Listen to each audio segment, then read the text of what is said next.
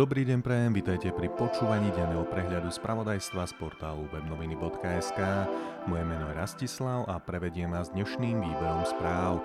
Je pondelok 12. apríla, meniny má Estera, no a dnes je Svetový deň letectva a kozmonautiky. Začíname domácou top témou Minister financí v Moskve. Ministrovi financí Igorovi Matovičovi sa v Moskve podarilo dosiahnuť v prípade vakcíny Sputnik V otvorené dvere s ruskou stranou. Povedal to na svojom piatkovom vyhlásení s tým, že viac informácií poskytnúť nemôže. Na pracovnej ceste Moskve bol podľa jeho slov práve preto, že Rusi avizovali vypovedanie zmluvy na dodávky vakcín. Rozčarovanie ruskej strany podľa jeho slov plne chápe. Na základe žiadosti Slovenska pomôže Maďarsko pri testovaní ruskej vakcíny Sputnik V. Prechádzame na prierez domáceho spravodajstva. Stanovisko Slovenskej akadémie vied. Biomedicínske centrum Slovenskej akadémie vied sa dôrazne ohradzuje voči tvrdeniam ministra financí Igora Matoviča. Matovič piatok uviedol, že ruská strana sa cíti byť dotknutá tým, že štátny ústav pre kontrolu liečiv zveril posúdenie vakcíny Sputnik V do rúk neregistrovanému laboratóriu. 8 zo 14 skúšok bolo realizovaných v biotechnologických laboratóriách, ktoré sú registrované v európskej databáze EUDRA GMP a certifikované na vykonávanie mikrobiologických, chemických a biologických skúšok liekov, uviedlo Centrum v reakcii. Menovanie staronového ministra práce. Prezidentka Zuzana Čaputová v piatok opätovne vymenovala Milana Krajniaka za ministra práce, sociálnych vecí a rodiny. Post šéfa rezortu práce ostal po rekonštrukcii vlády neobsadený, keď prezidentka odmietla odobriť predošlého nominanta hnutia Sme rodina Jozefa Hlinku. Ak som pred týždňom pri vymenovaní vlá- členov vlády Eduarda Hegera kabinet ako celok požiadala, aby svoju pozornosť nasmeroval najmä voči tým, ktorí v pandémii najviac stratili. Ešte naliehavejšie tento apel smerujem voči vám, vážený pán minister. Váš rezort je vo vláde kľúčový a môže zásadným spôsobom ovplyvniť, v akom ekonomickom stave a v akej sociálnej kondícii výjdeme ako štát z pandemickej krízy. Ešte jedna informácia týkajúca sa moskovskej turistiky expremiéra Matoviča. Matovičov boj v Moskve. Po prílete z Moskvy v piatok do obeda zvolal tlačovú konferenciu expremiér Igor Matovič, aby informoval o zmysle svojej pracovnej cesty.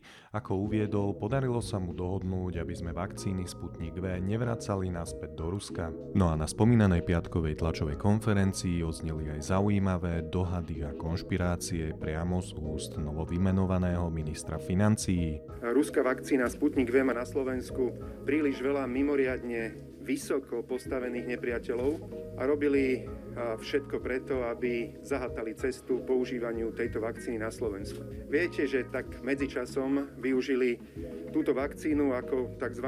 geopolitickú zbraň v hybridnej vojne aj na to, aby zosadili ministra zdravotníctva, aby zosadili mňa z pozície premiéra a potrebovali dosiahnuť ešte, ešte niečo nakoniec, aby zabránili, teda aby táto hybridná zbrán sa na Slovensku mohla používať. Téma ostáva, ale pokračujeme ďalej. Vyjadrenie k dianiu okolo vakcíny Sputnik V. V piatok zvolala tlačovú besedu aj predsedníčka zdravotníckého výboru Jana Bito Cigániková, ktorá reagovala na dianie okolo vakcíny Sputnik V. Spolu s ňou na tlačovke vystúpila aj riaditeľka štátneho ústavu pre kontrolu liečiv Zuzana Baťová. Obe sa snažili fakticky argumentovať na dohady a dojmy ministra financií. Myslím si, že pochybnosti o vakcíne Sputnik sú do nejakej miery oprávnené. E, vieme, že viacero krajín dostáva vakcíny s rôznymi vlastnosťami a vieme, že tá naša sa líši podľa podkladov od výrobcu od tej, ktorá bola hodnotená v odbornom časopise Lancet. Aj to, čo urobil Šuko, boli tri oblasti. Jedna je to samotné posúdenie, čo robia posudzovatelia, vtedy prechádzame tie dokumenty. A úplne separátna oblasť je len tá laboratórna kontrola, ktorá bola vykonávaná v Biomedicínskom centre Slovenskej akadémie vied. Biomedicínske centrum Slovenskej akadémie vied má certifikát správnej výrobnej praxe pre kontrolu kvality liekov. Tie procesy máme v Európe štandardizované a neverím veľmi tomu, že kolegovia v Maďarskej liekovej agentúre budú postupovať inak ako my. Prierez domáceho spravodajstva finišujeme bankrotmi. V prvom štvrť roku zbankrotovalo 1250 Slovákov. Ako vyplýva z analýzy spoločnosti KRIV Slovak Credit Bureau, v medziročnom porovnaní s rovnakým obdobím minulého roka s 3636 osobnými bankrotmi to predstavuje pokles o 65,62%. V januári zaznamenali najnižší počet osobných bankrotov za predchádzajúcich 44 mesiacov. Po februárovom náraste marec priniesol ešte nižší počet odložených občanov. Nasleduje výber zo zahraničného spravodajstva. Ostrov Jáva zasiahlo zemetrasenie a vyžiadalo si ľudské obete. Otrasy bolo cítiť aj na Bali. Zemetrasenie na indonéskom ostrove Jáva zabilo najmenej 6 ľudí a poškodilo niekoľko budov. Otrasy bolo cítiť aj v známej turistickej destinácii Bali. Geologická služba Spojených štátov stanovila intenzitu magnitúdo na 6. Zemetrasenie vychádzalo z hĺbky 82 km a udrelo južne od Jávy približne o 14.00 miestneho času. Aj dnes jedna informácia z oblasti Ukrajiny. Kremel sa obáva, že na východe Ukrajiny opäť prepuknú rozsiahle boje. Rusko by v takomto prípade mohlo podniknúť kroky na ochranu tamojších civilistov. Vyhlásil to v piatok hovorca ruského prezidenta Dmitrij Peskov. Boje medzi ukrajinskými ozbrojenými silami a Moskvou podporovanými separatistami prepukli krátko potom, ako Rusko v roku 2014 anektovalo ukrajinský polostrov Krym. Konflikt si doteraz vyžiadal viac ako 14 tisíc ľudských životov. Informácie zo športu. Slováci by podľa šéfa poľského futbalu mohli odohrať svoje zápasy na majstrovstvách Európy v Londýne a Seville. Slovenskí futbaloví reprezentanti by mohli odohrať zápasy skupinovej časti tohto ročných majstrovstiev Európy v Londýne a Seville na miesto Dublinu a Bilbao. Takúto možnosť naznačil na sociálnej sieti Twitter prezident Poľského futbalového zväzu a člen výkonného výboru Európskej futbalovej únie UEFA Zbigniew Boniek. Zo zeleného trávnika prechádzame na ľadové kozisko. Kvarteto semifinalistov play-off typo z Extraligy ešte nie je kompletné. Michalovce doma podľahli Trenčínu. Hokejisti HK Dukla Ingema Michalovce zatiaľ neskompletizovali semifinálové kvarteto v najvyššej slovenskej súťaži Typos Extralige 2020-2021. Zemplinčania v piatkovom piatom dueli štvrťfinále podľahli doma Dukle Trenčín 1-3. Napriek prehre v sérii stále vedú 3-2.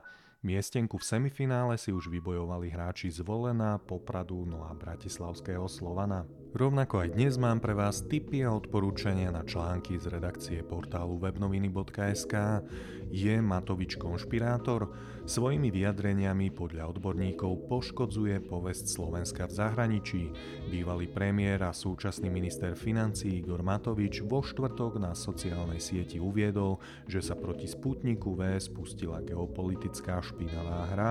Reagoval tak na stanovisko Slovenského štátneho ústavu pre kontrolu liečiv, ktorý vydal kritické stanovisko k ruským vakcínám dovezeným na Slovensko. Podľa politológa nemožno ignorovať, ako takéto tvrdenia vnímania vnímajú zahraniční partnery Slovenska. Viac sa k tejto téme dozviete v článku Kamily Oláhovej. Ďalší typ na prečítanie, milióny za kloktacie testy do škôl bez verejného obstarávania, vyhodnocovať sa budú v Rakúsku. Dneškom sa na celom Slovensku otvoril prvý stupeň základných škôl a materské školy. Otvorené sú aj špeciálne školy, stredné, zdravotnícke školy, stredné školy v posledných ročníkoch či ďalšie školské zariadenia. Súčasťou tohto otváracieho procesu sú aj bezplatné kloktacie testy, ktoré sú určené primárne pre žiakov druhého stupňa základných škôl. Ako uvádza ministerstvo školstva, tieto testy sľubujú presnejšiu detekciu vírusu SARS-CoV-2 oproti antigénovým testom. Pre Košický, Nitrianský, Trenčianský a Trnavský kraj je poskytovateľom služby a dodávateľ testov spoločnosť Unifarma. Zaujímavé je, že ponúknuť najnižšiu sumu sa firme podarilo aj napriek tomu, že testy budú vyhodnocovať v Rakúsku, čo portálu v zdravotníctve.sk potvrdilo aj ministerstvo. Unifarma služba službu zabezpečuje prostredníctvom rakúskeho partnera. Viac detajlov sa dozviete už priamo v článku Petry Lánikovej. Dnešný spravodajský infobranč je už vo svojom závere. Ešte si povieme, aké počasie nás dnes čaká. Veľká miestami zmenšená oblačnosť, ojedinele popoludní miestami prehánky alebo dážď, no a výnimočne aj búrky. Malo by byť teplo. Denná teplota 14 až 22 stupňov, prevažne južný do 35 km za hodinu, popoludní na juhozápade severozápadný vietor s nárazmi okolo 60 km za hodinu. Počúvali ste denný prehľad zo spravodajského portálu webnoviny.sk. Moje meno je Rastislav, no a želám vám čo najlepší štart tohto týždňa.